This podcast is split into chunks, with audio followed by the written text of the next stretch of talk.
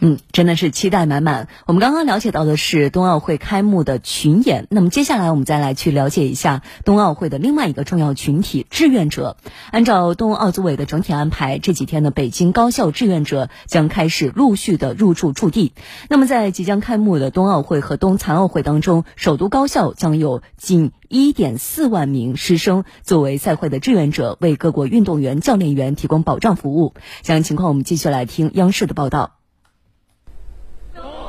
一起向未来是北京2022年冬奥会和冬残奥会主题口号。在北京建筑大学，同学们特意制作了签名条幅，即将出发的冬奥志愿同学纷纷在条幅上签下了自己的名字。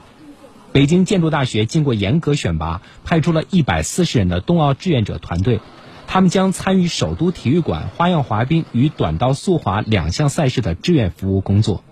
此前，同学在学校完成了疫情防控、实用外语、志愿礼仪、应急处置等冬奥志愿者通用培训。对于参加北京冬奥会志愿服务工作，同学们都非常兴奋。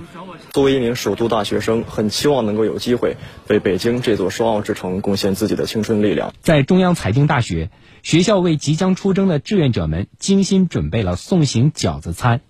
一份份热气腾腾的饺子，饱含着浓浓情谊。作为2022北京冬奥会首都机场服务团队主责高校，中央财经大学将与北京农学院、北京物资学院、北京城市学院、北京经济管理职业学院等四所学校共同完成首都机场冬奥会志愿服务。学校精心选拔了323名学生志愿者，配备带队教师12人，参与本次志愿服务保障工作。不同大局，齐头指挥，全力以赴。